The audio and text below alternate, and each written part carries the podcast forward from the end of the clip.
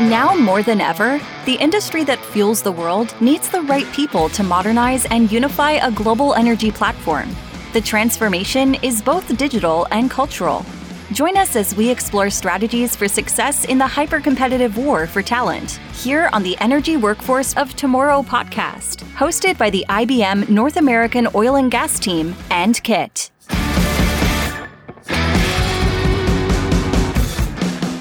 Okay, Kirby from Shell Key, Yes. welcome so much to the podcast that we're doing here at the Women's Welding Contest. We'd love to understand a little bit about how you are involved, what's your relationship to this event, and what this event means to you. All right. So thank you for having me on your podcast. My name's Kirby Billiot. I'm the owner and operations manager at Shell Key. I'm a premier sponsor for these events that Miss Natasha holds, Industry After Hours. We do them at local barrooms and different venues and other places. But this one was particularly, she does special events, and this is one of those special events. She came up with the idea of doing women's welding competitions to draw the workforce to the new and upcoming way of doing things, right? Like not just the guys world no more, right? The ladies are just as good, if not better. I've seen some great welders out here. Yeah, Kirby, there's 10 female welders in there. How do you go about finding 10 female welders that want to be in a welding contest? Right. So we put out the flyers, we put out everything on LinkedIn, marketed, Miss Natasha marketed it very well, got all of the interest going and everybody sharing and liking and, you know, and saying, Hey, I know somebody that can weld. I know a woman welder. And we had probably about 25 or so contestants that actually called in and said they were interested in it. But a lot of them was like, oh, the contest, they don't know and everything else. But we did have 10 right now that stood up and said, Hey, I'll come and do it. Why not? Right. And they had no idea what they going to do. We surprised them completely so they didn't get prepared for this. This is really, hey, when you come out here, we're going to give you the test. You ain't going to know what you're going to do until you get here. So we threw them for a little loop when they first got here, but it's not bad. If, if you're a welder, you should be able to do it. Yeah. Have you been in there looking? Oh, Is it yeah, correct. Yeah, they're doing very well. I brought my drone today too, so I could fly around through this. I flew it through the shop. We're going to have video of that also. very cool? So I flew for each one of them and watched them weld everything and came out great. I think it's going to be an awesome thing. I totally get that it's a neat thing to do a women's welding competition. It's very interesting, but is there a larger point behind an event or a contest like this? What's the import of it Right. So it's not just about women's welding, right? It's about women working in the industry, in the oil and gas in the industry? oil and gas industry, and the refineries, in chemical plants, and those types of things, right? A lot of people don't realize, but there are a lot of them out there that really work, and they're doing the work just like the men are doing. Yeah. They are out there, boots on the ground, you know, putting the work in. Pipe fitters, welders, boilermakers, you know, scaffold building. There's a lot of stuff that's going on with it, right? So, would you say, Kirby, that if we publicize this and share it and more women know about it, that it might encourage students to get into a trade? definitely so. You is know, there a tie into that? I know this? school wasn't my thing, right? Like I was thankful to get out of high school and I Yeah. was like, hey, I'm going to work. And I started out in the shipyard industry, right? And nobody offered me that job. It was like, hey, go find a job. Yeah. It was hard work. But when I went and I found out that I could make a career out of it, it was a great thing. And I think the young ladies and men out there, they got to remember that you can make six figure income without having to go to college. Wow. Right. That's a pretty powerful so. statement. Yes. I'm telling you, it's very true. Right. Yeah. I know some people making quite a bit of money from doing this. You know, actually, I wish I could go back welding sometimes because it'd be a little bit easier. So I saw on the advertisement for the show or for this contest, BISD involvement. I think that is that Brazoria. It's a school district, right? That's a school district stuff. So that is her charity that she works with, right? So we try and draw recognition to them so they can gain more followers and they can get more feedback on their events that they have in place and their fundraising, those types of things, right? So that's a big part of it. okay, because I would imagine that we'd want the trade programs or the vocational programs in the schools So she be. also has American Welding Society, and Okay. Lincoln and Miller, and like a whole bunch of people backing this up. Like really seeing, and the people that are here now, they already looked through it and saw the layout and the setup that we're doing. And like, we're coming back next year. We're bringing forces with us. So oh, that's fantastic. it sounds like it's going to be a big challenge next year. It's going to be double the welders, double the Yeah. people. It's going to be that great. sounds great. I could be a big event. I think a really notable one too. Probably get some news. Looks like one of our welders is already done. She's standing right behind you over here. Oh, that's right. Yes, I think she's coming over to Yeah. talk to us. We Oh, asked her to come over and Awesome. talk to us. Yes. So before we get one of the welders up here, I wanted to ask you just a little bit about Shell Key and about your business. I think you told me that you build applications and other tech to support the heavier part of these industries. Can you tell us a little bit about what you do? Yeah, so I've always been in the management section of projects. Right now, I'm the lead construction manager over capital projects, right? Working in Baytown right now. And we're actually using some of my mobile applications to mobile and desktop applications. Can't just be mobile, right? Because a lot of times you go out there in mobile, you can do a quick note, but you need to go back and refine your notes. Yeah. And the, the biggest part about it is real time communication with management. Mm-hmm. The guys in the field, they give you their updates, and that information needs to generate a report automatically, right? So Right. back in the day part, you scribble everything on a paper or you put it in a folder, and at the end of the project, everybody Yeah. reviews all the information. Right. Today's world is I want to know you're done now. Right. You want to track progress, you want to track cost, all of those types of things, right? More And in real can. time, Real time. be more responsive, make better Correct. decisions, that kind of thing. I just morphed into that technology of going from paper. I've always tried to figure out a way to do it, go from paper to digital, right? So now that's where I'm at now. And uh, Shellkey, my company, develops mobile and desktop applications for that. I actually built the app for Miss Natasha's event here. Is that right? so that you can build an app for anything, right? You just got to Yeah. know how to do it. Well, let's let's talk about how to do it because the whole point of this podcast, Energy Workforce of Tomorrow, is to help our listeners and our clients understand the kinds of talent that are necessary to achieve the types of products and solutions to build them.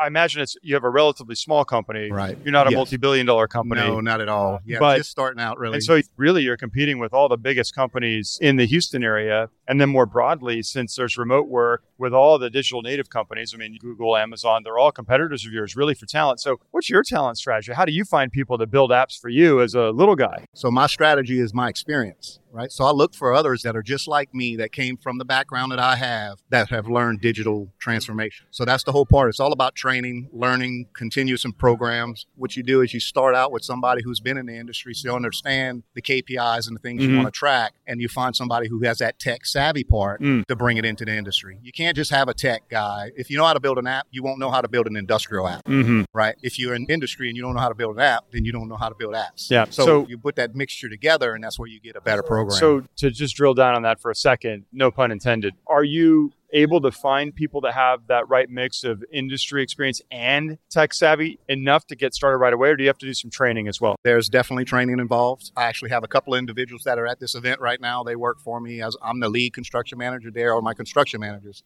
They are in training now to learn how to develop applications. Really? So you're training people on how to write mobile apps and how Correct. to do websites. On the project and all that. we're on, we're using something that I've built already, and they come to me and want to learn it, and I'm like, man, definitely so. You can work with me anytime on all of my projects, right? Like I'm there to teach people how to Okay, it, right? so- We use multiple platforms. Yeah. So there's not just one way to do things. You got low code, you got no code, you have Yeah. Full code. There's just a bunch of different ways So you can if do I it. could summarize then, kind of in your industry with your size, it's your network, it's your industry background, you know, who you know, and then you're looking for I need that industry experience, but somebody who's tech savvy and wants to learn, Right. lifelong learner, That's something right. like that, That's right. uh, that you can take and mold into the kind of talent that you need. Somebody who wants to learn. That's Mhm. the biggest key factor of progress, Yeah. right? If they're not interested in it, if it's not appealing to them, you're wasting your time. Well, why don't you give our listeners a little more insight into how they might reach you, Kirby, if they wanted to drill down and figure out a bit more of like how they might work with you or, or Yep. understand more about your business. Okay. So I'm on a couple of different platforms, right? I'm on LinkedIn, I'm on Facebook.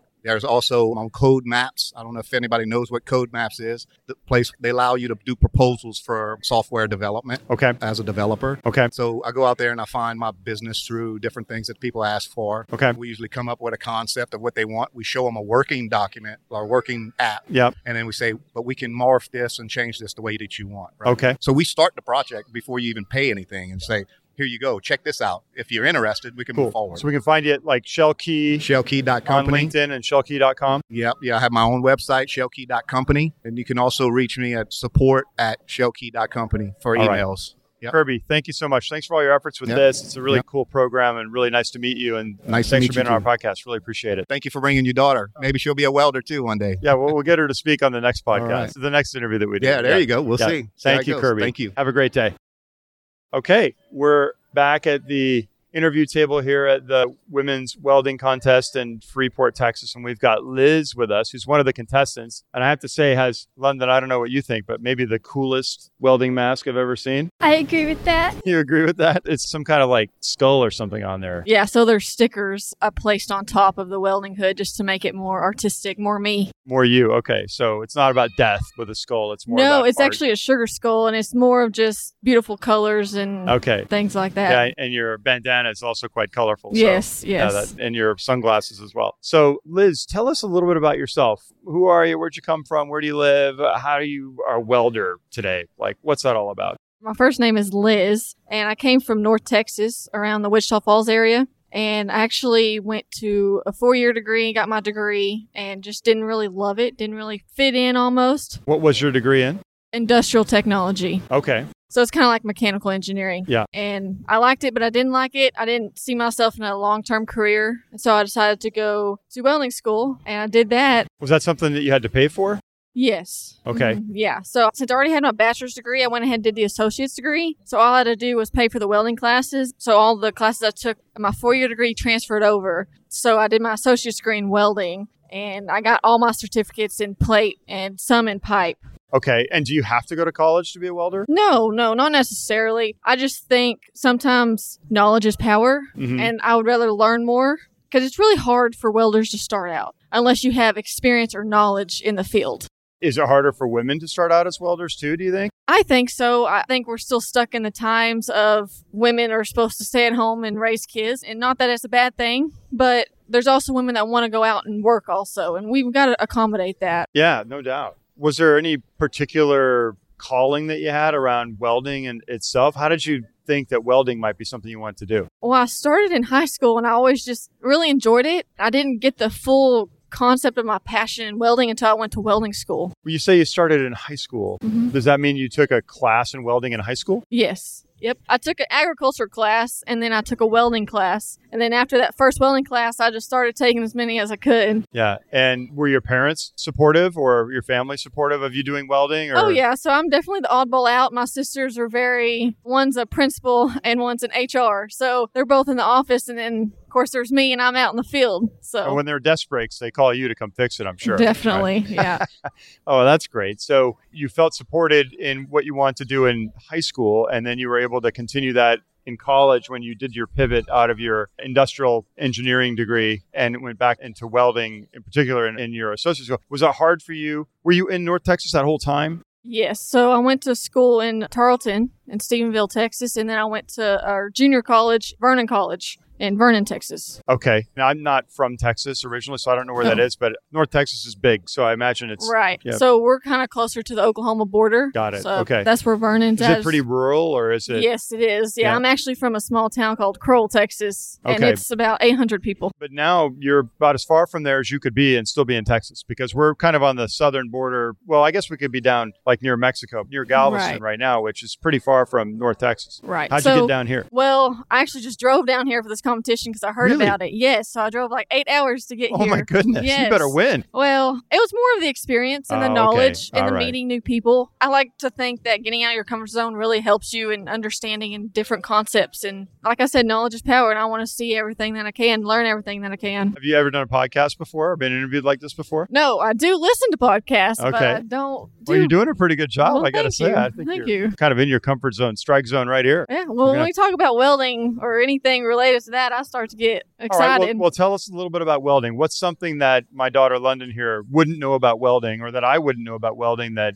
you think is obvious? Well, so one thing about me is that I actually teach an online course for our junior college, and it's about metallurgy, and it's about the science of metal and what goes on behind, like in the metal while you're welding. And I guess a lot of people don't understand just the concept of what those atoms and particles do when you're welding. And I think that stuff, I have a more science background, so that stuff right there is really cooler to me. I don't know if you've ever seen a weld, but a weld, you'll get a bunch of discoloration. That's the heat coming off the weld. It's Mhm. called the heat affected zone. And just stuff like that, just people don't, they just think, oh, I'm going to weld it up. We're good to go. But sometimes you have porosity and different things like that that you don't really realize until you start to weld and realize what is this from? Yeah, well, you know, it's really funny. The timing of this is interesting because just last week, a colleague of mine from IBM did a presentation to NOV.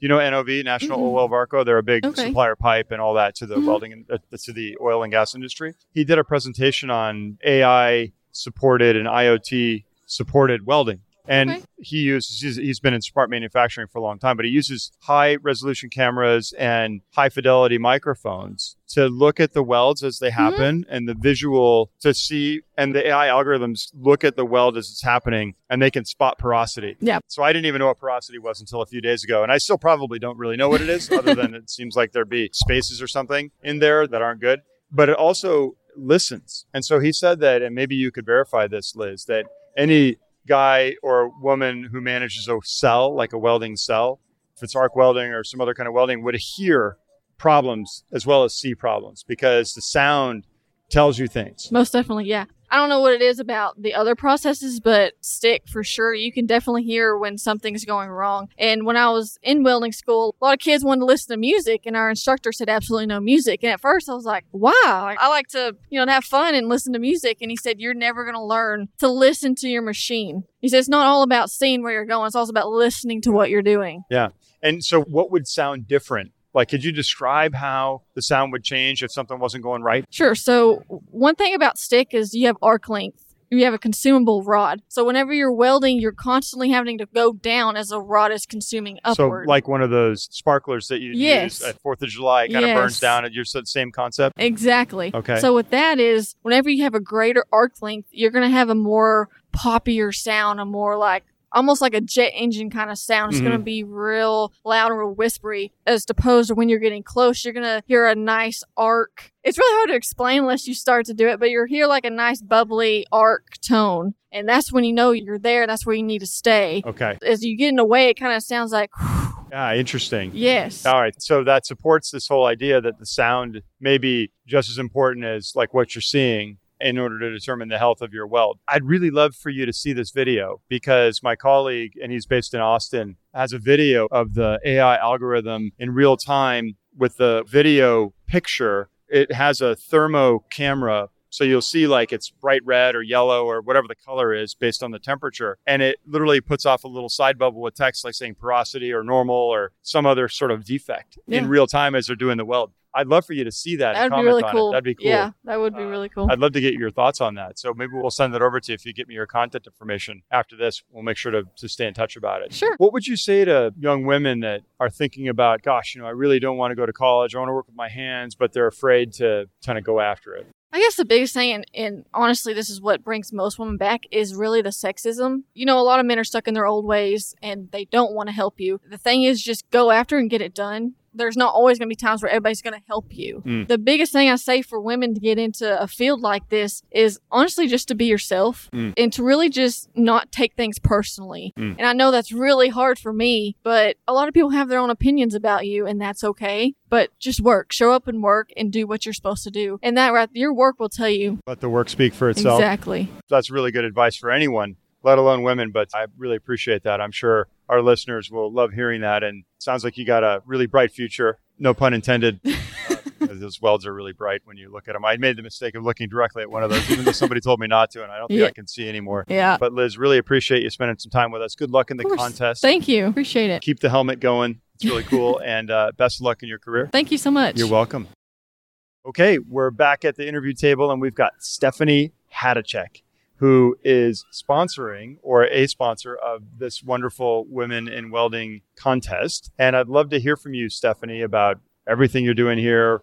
What got you into this? What does Be Your Loudest Hype Woman mean? It's on your shirt there. So, would you mind introducing yourself to our listeners, please? Absolutely. My name is Stephanie Hajducek, and I started a nonprofit organization called This One's for the Gals. And it's really just aimed at creating awareness amongst, you know, students from kindergarten all the way through high school of non-traditional roles that maybe they didn't consider before, like welding, but out in the construction industry, the energy industry, the manufacturing industry, just, you know, all the great opportunities that are out there. We just want them to know that there's a place for them as well. So, when you say non traditional, do you specifically mean, say, maybe not college not required? or- necessarily not necessarily not college we like to be able to present all of the options and all the opportunities that are available. And this kind of started based on a conference that's held in galveston every year called the women in industry conference. And initially it was uh, geared towards the skilled trades pipe fitters operators welders electricians riggers and has grown exponentially since then and now encompasses pretty much any position that is out there with these companies that girls may be interested in whether it be a skilled trade or it could be engineering you know mechanical engineering chemical engineering those sorts of roles. Okay, well, that's cool.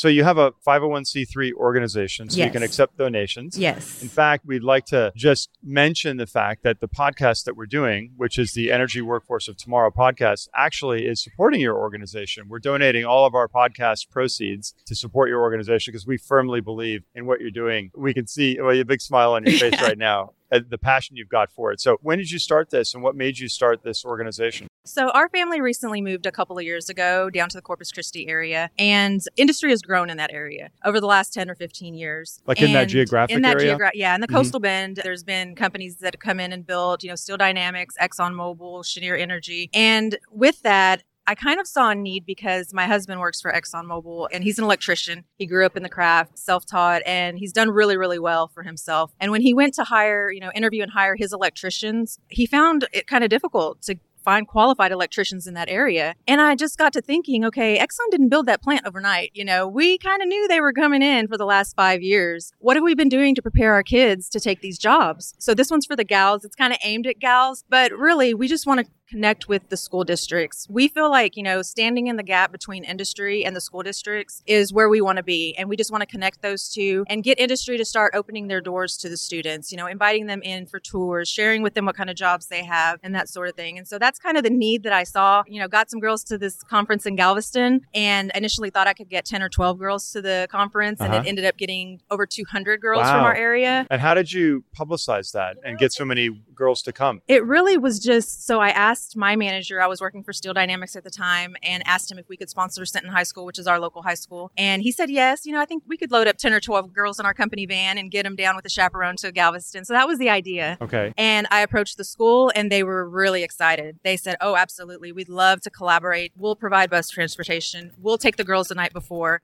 And so the response was amazing. And I was like, well, okay, you know, we'll work together on this. And then our kids go to Taft High School. And so I was like, well, I'd really like them to have the same opportunity. And so I kind of nudged my husband. I'm like, who do you think at Exxon, you know, I could talk to about maybe potentially sponsoring Taft? And he gave me a contact and I reached out and I said, hey, this is what Steel Dynamics is doing for Sinton High School. Would you be interested in doing this for Taft? And they said, yes, absolutely. We love this initiative. We'd love to be a part of it. This is really interesting because our audience probably has folks from large companies like Exxon in it since we cater to the oil and gas industry generally, energy industry more more generally than that. I mean other large companies. Who at Exxon did you talk to? Like what area to get that kind of support? Because we'd like to maybe talk to some of those people and get them on our podcast, by the way. Yeah, so I connected with their community affairs person. Yeah, and that's basically what they do is they see what they can do in the community and what kind of events they can get involved with. And that was my initial contact there. Like I said, they were 100% on board. And so I kind of just kept going. You know, I said, well, there's another school right down the road. Let me see if I can. So I reached out to Cheniere, Kiewit, there's a company, MMR Group, voestalpine that were like, yes, we will do this. And I kept hearing yes. And so I kept going. And so what started out as 10 or 12 girls ended up at 200. 200. 200 girls. And now we're bringing a conference to our area. I reached out to our local educational institutions and they sent representation down to Galveston and said, oh, we've got to bring this back. We've got to do this here. So when was that conference? It was in March. So I started in October. And by March, you know, is when we went to the conference and it was a great experience. And one of the things that one of the schools, their counselor came up and thanked me for getting the initiative started. And she said, Stephanie, you may not realize this, but the majority of our girls have probably never even stayed in a hotel room. They've probably never been out of their hometown. And I didn't realize that. I didn't think about that. Hmm. But that's the dynamic in the area, Yeah. you know? And I so had not only was there an opportunity for them to see whatever would be at the Women in Industry conference, but also to just have a general look at the world that maybe they'd never even seen before. Absolutely. And that ultimately became, I didn't just get girls to a conference, I got them an overall experience and getting them out and seeing just a different part of Texas. It's not New York City, but you know, we want them to want more out of life. We want them to say, hey, I want to be able to come back here one day with my family and vacation in Galveston. What kind of job can I get that'll afford those opportunities? Yeah. So that's the goal. Well, that's amazing. Really incredible result. It hasn't been that long since March, but has there been any sort of track back to see has anyone from the conference actually gone and done something now or And you know, that's the question that I get a lot because there's no metric to track that, right? Because we think once they graduate high school that that's it. You know, we get them into college and they're off on their own or they, we get them into a training program and they're off. But I've had conversations with community colleges, junior colleges, and universities, and both ask the same question. How do we tell our students what jobs to apply for with these certificates or degrees that they get? That's another disconnect. We need to stay engaged with Mhm. the students. is that part of your plan? Oh, absolutely. Absolutely. How can we stay engaged with them and guide them throughout their college career or once they get in through their craft training? A part of my website features those jobs because they don't know where to look. Yeah. One of the things that I like to help is on just job descriptions in general because there was a position listed once for Steel Dynamics and it said scale operator. And one probably wouldn't click on that, you know? Right. But it was like an administrative job. You know, you're weighing trucks, you know, marking down, you know, weights and different things like that. Entry level jobs that we can get girls into. So we need to do a better job of telling them what jobs are available, showing them what they need to get those jobs. And what about, I mean, that's interesting because the job description itself wasn't particularly helpful or encouraging for the right people to apply. So is there a tie back also to the company to help them write a better job description? Absolutely. It wasn't necessarily the job description, it was the title. Ah. The title. But also I've met with principals at certain schools and they said, Can you provide us with an org chart that lists just different jobs and what it requires to get those jobs? And I'm like, that's a fair question. You Mm. know, that is a fair question. We need to be more open. So I work for Chemours now. And one of the things that we did with the girls that we sponsored, we invited them back to the site and we had a full day of just, you know, plant tours, lab tours. They got to tour our facility, hear from our plant manager, what we make, what we do. And I think that just really rounded out the entire experience for the Sure. girls. And opening the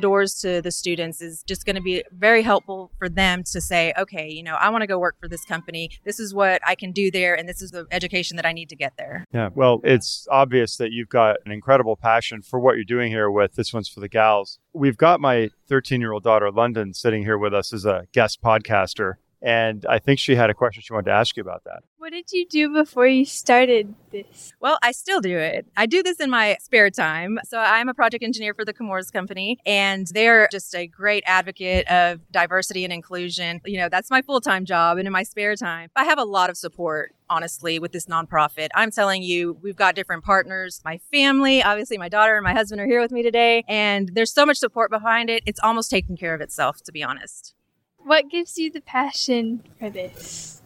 Well, I'm that girl. I am that girl that was coming out of high school, had no clue what I wanted to do with my life. I was from a small town right down the road from here, Van Vleck, Texas. Really small town. I mean, my parents encouraged me, you know, go to college, do this, do that. But I felt like I knew everything and I was just ready to go to work. It's not the best idea at all. You know, I spun my wheels for a very long time trying to figure out what I was going to do. Ended up married young, kids young, and divorced young, and a single mom Ah. young. I had two little boys, twin boys, and I was like, what am I going to do to support these guys? What am I going to do? You know, I didn't have post-secondary education, not a lot of training, very feeble resume. A friend of mine suggested I take a AutoCAD training class for drafting and design. This was 2007 when, you know, oil and gas was booming and all the companies were having job fairs every other weekend. And I did, you know, I went to Horn Drafting and CAD Center over in Houston. I got a certificate, enjoyed it. Actually, it's really cool, you know, drafting and design and uh, walked into a job fair at Bechtel in Houston. Almost didn't. Uh, my friend called me that morning. He's like, hey, are you going to get up and go to this job fair? And I was like, ah, I've never even been to the Galleria area. I wouldn't even know where to go. And he's like, Stephanie, you've got to go. They're hiring like crazy. Just tell them you want an entry level job. I was like, all right. So I got up, went down there, parked in the wrong parking garage. Security guard comes out and yells at me, like, you can't park here for the Oh, job fair. You got to go. And I'm literally almost turned around and went home. Yeah. I was like, what am I even doing here? I don't even know where to park. But went and found the right parking spot, walked inside, and tons of people, suits, briefcases, super intimidating. I'm like, what is a girl from Van Vleck, Texas with a six week AutoCAD certificate doing here? But, you know, I walked in there with my head held high and I said, hey, I'm looking for an entry level job. Is there anything y'all have? And so they let me go through the motions, go upstairs and talk, sit down in some interviews, and they offered me an entry level job. And that changed my life. Bechtel changed my life. It changed everything that I thought it what it meant to be an adult, to have a career. I did end up going back to college at the age of 38, got my bachelor's degree Wow, in industrial you. engineering and technology. Wow. But I think what did that cost me all those years having a family, working full time, going to college? It was hard. I missed Yeah. a lot of baseball games and a lot of birthday parties. And I would have had a little bit better direction at the beginning. I Yeah. feel that things would have been a little bit different. So that's why I'm so passionate about it. I just want to give girls a little bit better direction so they can kind of get on that path a little bit. Make that path a little straighter. Yes. Yeah, yes. a little easier to navigate. Well, that's an incredible story. That's a really heartwarming story. It's inspirational too, Stephanie. And what you're doing right now to pay it forward, I mean, that's awesome. We're so happy to be able to sponsor you, Thank you. co-sponsor you, or partly sponsor you, and help you make the impact that you're having for women and for all people, as you said, to find the right path. I've always believed that if we could just get a connection between industry and education that was consistent and drew a, a line between like the job openings and the skills and then the training that's being given to the people to get them ready and then just give them a little bit of a push and encouragement to go apply and get into the program that we would solve a lot of these problems around retraining and reskilling and oh our manufacturing jobs have flown and outsourcing and this and that but if we get people the right skills there's jobs aren't there Absolutely. And that's part of it is just connecting industry and the schools and having them work together. And like I said, you know, the more that we, industry, open our doors, invite them in, share what we have, it's going to be better for all. That's our future workforce. That's our future workforce. And we need to let them know, hey, we have jobs for you here. And this is how to get them, right? We can talk about it all day. We have all these jobs, but this is okay. Give them the steps and the guidance to get into these jobs. Sure. Well, as I mentioned in the beginning, the podcast that we're doing here about the energy workforce of tomorrow, you're a part of helping create that, Stephanie, and that's wonderful. How could our listeners and our clients, you know, I work for IBM and we do IBM consulting and we talk to big companies like Exxon all the time, but all kinds of other companies. Well, how could they reach you if they wanted to understand how better to reach into this part of the workforce that maybe is invisible to them today? How could they reach you? Absolutely. So uh, we have a website, this one's for the gals.com. I kind of came up with that name because I have twin boys and they just graduated last year. I know boys need the same encouragement. Believe me, I know, but this one's for the gals. That's kind of how I came up with that. Okay. So yeah, so we have a website. You can reach me by email, Stephanie at this one's for the gals.com. We're on LinkedIn. We're on Instagram. We're on Facebook. We're out there. So just please feel free to reach out. Okay, well, we'll definitely put all that in our show notes for today. And I just want to give you a big thanks. I want to give you a big hug too, because you're so passionate and it's contagious, honestly. Like I'm inspired, and I hope London, my 13 year old, is sitting here, is also inspired to make sure that she finds the path that she wants to and is passionate about going forward as well. I'm sure that everybody here is going to be inspired by you and what you're doing, and really can't say enough. Thanks so much, and have a great day. And this is an awesome contest. So Yes, this is a great event, and I think it's only going to grow. And one last thing I wanted to mention is that as I was going along and getting more schools involved, I knew how great this need was. And I got a little overwhelmed because I couldn't take everybody. I knew if I got one school, there was another one five minutes down the road. And a mentor of mine said, Stephanie, just start where you're at and it's going to grow. And that's the best advice I could have gotten because the goal isn't for Stephanie, how many women can you reach? How many girls can you reach? The goal is for other people to see what we're doing and come and say, How can I do that for the girls in my community? Sure. And that is happening. I've already talked to people from Florida, from Minnesota, from other side of Texas, and they want to know how can we do that here? And that's the goal. So I guess maybe last question, because we said we'd sign off. I need to let you go, but are you trying to expand this one's for the gals and have affiliates doing the same thing, or are you just trying to encourage others to do the same thing in whatever way they want to? Either or. Either or. Either or. Okay, so somebody wants to do this for themselves in their community or work with you, they can reach out to you. Absolutely. The, okay, and you'll you'll and I will guide started. them and I'll give them all the tips and tricks that help me get Okay. you know so successful so quickly Yeah. and there's a lot of support for it industry wants to do this they want to help the communities obviously they just Yeah. need to know how Yeah, no, that's fantastic. And I think the advice about start where you're at, that's really good advice. That goes back to agility and not being perfect, not letting perfect be the enemy of good, all those sayings that are so true. So that's really sage advice. So thanks so much, Stephanie. Have a really wonderful day and thanks for joining us. thank you Okay, so I'm here now back at the interview table with two more Stephanies. Apparently, there's actually four here that we could talk to. We're going to get three of four, 75% on the Stephanie quotient here. But these two Stephanies, we've got Alvarado and Garcia, are with NAWIC, the National Association of Women in Construction. And we're going to talk to them about NAWIC and about what NAWIC does and about how they got involved. So maybe we could start with Stephanie Alvarado. Stephanie, can you introduce yourself? Sure. I'm Stephanie Alvarado. I'm the Division Diversity Coordinator at SpawGlass. So I handle supplier diversity and community outreach for both the commercial and civil divisions. Okay, and how did you get involved with NAWIC? You're involved with NAWIC, right? Yes, I'm an actual member. And actually, as of October 1st, I'm the new San Antonio Chapter 11 DEI Committee Chair and Wow. also Membership Committee Chair. Wow. Well, congrats on that. Thank you. That's momentous. Awesome. And Stephanie Garcia, please introduce yourself. Hello, my name is Stephanie Garcia. I am a quality manager with Rogers O'Brien Construction. I have been working in the mission critical division, which is a data center project. Okay, and how did you get involved with NAWIC? I got involved with NAWIC in 2018. Rogers O'Brien is a full supporter of women in construction, so they pay my membership. I'm the incoming vice president for next year's 20, what is it, 2022, 2023. For all of NAWIC? No, or just for the San Antonio chapter. for the San Antonio chapter. Okay. Oh, well, congrats on that. Can one of you tell us a little bit about NAWIC itself? What is NAWIC? How did it get started? What's the role it plays for women in industry? I think you said it was started something like in the 1950s or something. So, NAWIC was started in 1953 by a group of 16 women. Whether you were a tradeswoman, an architect, or a project manager, NAWIC was created as a community for working construction women. Okay. All right. So a ways back, and apparently now NAWIC is in every state, probably here in the U.S., and it's international too. Is that right? We have affiliate partners, yes, in the other countries. affiliate partners. If you had to summarize Stephanie Alvarado in just a few sentences, what is the purpose of NAWIC? It is to empower, highlight, and support women in construction. Okay, well, that's very concise and very direct. That's a great explanation. And why is that important? Women in construction are actually are like 11% in construction industry as a whole. And we also have a lot of shortages, you know, for manpower in particular. And guess who will be great? Women. I mean, even in the trades, like here at this competition, you know, we have a lot of women welders, which is exciting. I love to see the younger generation find something they're passionate about, they're great at, and they will have a very great, successful career on top of that. Well, definitely. And if it's true that 11% of the heavy industry or construction workforce is women, there's a huge gap between, or disparity, I should say, between the percentage of men versus women. So, how is NAWIC trying to address that gap? That's a great question. We actually have a scholarship foundation, and it's called NEF. And NEF provides scholarships whether males or females are interested in trade school or a university that is construction related certificate or degree, and we will help pay for that. So I think one of the challenges that Liz, who was a welder here in the contest, was telling us about was there's a lot of sexism in the construction industry, and maybe some women out there would think about trades if there weren't a lot of barriers to entry. So you're trying to remove one of those by giving scholarships. How do you reach into high schools and educational institutions to encourage women to say, hey, this could be a path for you, and we'll even help you pay for it if you can get a scholarship with us? How do you guys do that?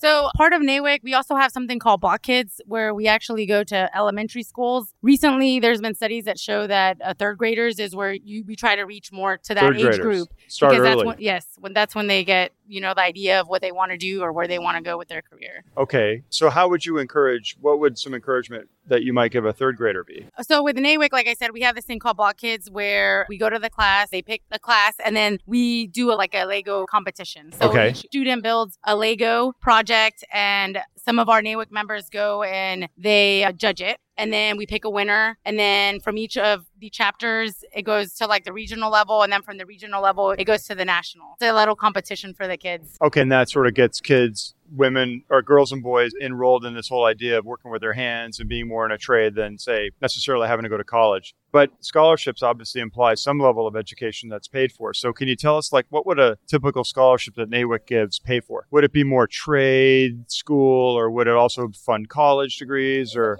We used to do like a college degree right now, but like Stephanie had mentioned earlier, now we're going over to the NEF. So basically, you apply to that program within NAWIC, and then depending on the criteria that our chapter set, that's how we pick participants. Okay. And what compelled both of you to get involved with NAWIC? I mean, it's outside of your day job. I'm sure you both have day jobs. I think you told us about those earlier, but what in particular got you both motivated to join this organization? We'll start with you, Alvarado, and then we'll go to you, Garcia.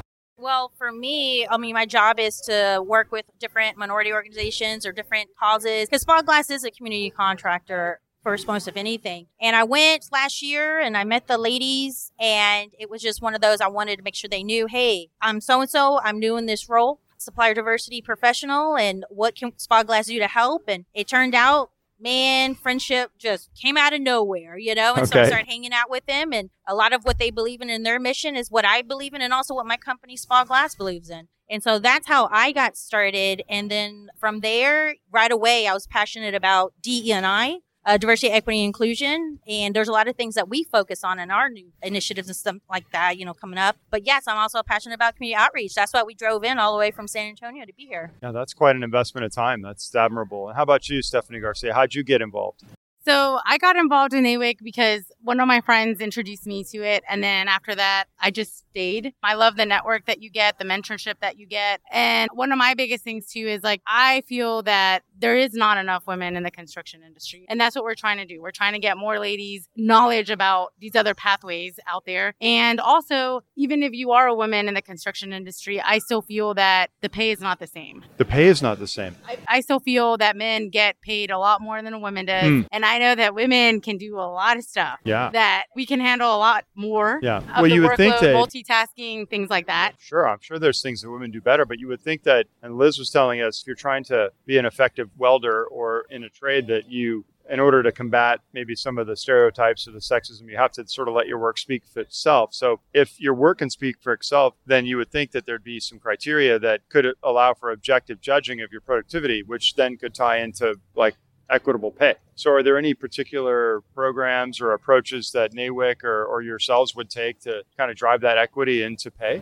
Well, That's a great question because D&I does that. And in particular, one of our initiatives is Brave Talk, and we incorporate that. So Did you say, I'm sorry, Brave, Brave Talk? Brave Talk? Brave Talk is one of the NAWIC D&I initiatives is a safe space to discuss those issues Mm. because women may not have that safe space at their company or Right. wherever. Yeah, how do they bring it up? Yes. And hey, have you encountered this? Hey, what is a good way to talk about this with my boss or coworker? Blah, So blah, blah. coaching for having a discussion at your company about that. That is Brave Talk. And so we would mention it at our friendship or, you know, slash D and I dinner, or there's a space that it's only women only and it's a safe space where you can put in your thoughts with no judgment. So that's where we come in as that resource. That's really interesting.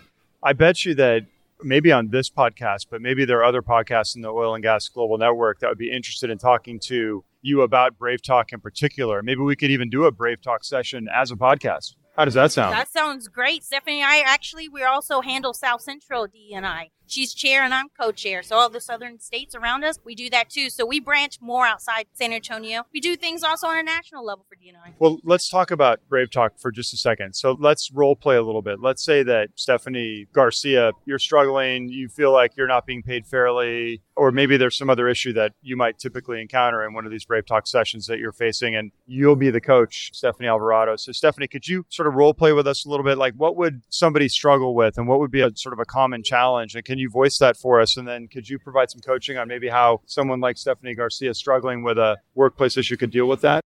Yeah. So there's been some instances where some of our subcontractors do not feel that they like to work with a woman, or if I'm emailing them, they feel like they still need approval of a superintendent or someone else that's a male figure. But I've come across that. So you, as a female worker, would send a request or an email, or you would ask something, or you would say, "Hey, I'm going to do X, Y, Z," or make a recommendation, and the male superintendent or other would feel like they still need to go get that approved, or they need to talk to a man to get it approved, or something.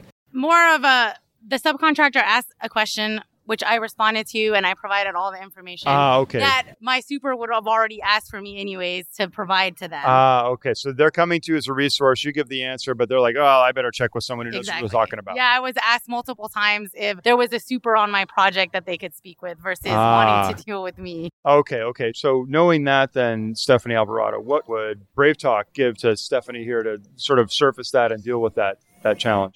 Yeah, so if Stephanie told me that situation and said, Hey, Stephanie Alvarado, what's the best response? How should I react? How should I handle this at work? My response would be, You know what? Talk to your supervisor or talk to that boss's boss. And I know at Rogers O'Brien, you have an ally. And allies are very important to have, especially being a woman in the industry. And they understand and make sure that there's equality overall on our job sites in an office or wherever. So I would say pull in an ally and make sure that from that person, that head figure with the power and authority, that they know, hey, I trust Stephanie Garcia. She did exactly what she said, and that's the same response going forward.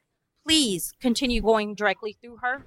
So leverage an ally in a case like that to get the support you need and the empowerment so that nobody needs to go around you for the answer they were going to get anyway. Okay, well that's excellent. And Brave Talk would then cover those kinds of issues, also maybe issues of unequal pay if you're being have you ever encountered anyone anything like that in your Brave Talk? Well, knowing your worth and don't be afraid to negotiate your salary or your pay. Talk about all the awesome things you've done. Also, with NAWIC, it gains that company so much more exposure. And that is something I bet they would love. And just talk about overall this you're doing an awesome job, know your worth, and Interesting. So empowerment. I really want to talk about that for a second. So you, you say know your worth. So does NAWIC do things like, hey, if you're doing job X for company Y and you've got seniority Z, your pay range should be X to Y to be equitable. Do you give that sort of insight to your members so that they know what they can go after and what they should be getting paid? Yes, we actually have webinars. We have different conferences, like I said, regionally, nationally. So there's speakers of live tapings, articles with statistics and stuff like that, talking about different roles, whether in the field Mhm.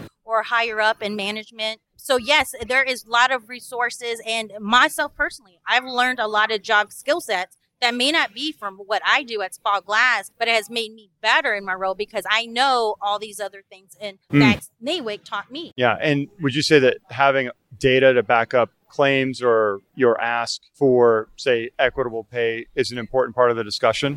Oh, yes. And a lot of us will even talk up to new potential members, especially, and just say, this is what NAWIC did for me. and we have Mm. examples and Yeah. how it's been a great resource or networking. You know, one of our ladies in our chapter got a job because the employer looked her up beforehand and said, "You did a lot for NAWIC." I love that community stuff. I seen what you're doing. That's exactly what I want. Interesting. Okay, so maybe getting into why NAWIC is here and why you're here representing NAWIC. Is it to educate people who are here? Is it to recruit new members? What's the reason that you're all here today? Well, I'm here because yes, I'm incoming DEI committee chair, and I want to Mhm. make sure that with Brave Talk or other of our initiatives that would help them. There's a PD&E, professional development education. We also have that as a committee. Hey, there's a lot of resources for you that comes automatically with your Mhm. membership. All the benefits the company would receive. I mean, it just goes on and on. There's marketing. I can learn more about marketing if I want and join the committee. There's so many things that we do, and this is all chapters, not just San Antonio. So that's where I come from. Stephanie Garcia. I think I want everyone to know about NAWIC. I Mhm. want everybody to know that there is a community out there of women to help you and support you, and you're not alone. There is someone out here. If I don't know the answer, I Mhm. can reach out to anybody of our members and any of the ladies in our industry, and we can get you an answer. So this podcast is about the energy workforce of tomorrow, and we certainly hope that it includes lots of women, lots of folks from the DE&I community. Is it only folks in trade that are part of NAWIC, or can professionals also be a part of NAWIC? Like a lot of our listeners are from bigger oil and gas companies that maybe have their own DE&I departments and things. But Why should someone like that join, or should someone like that join?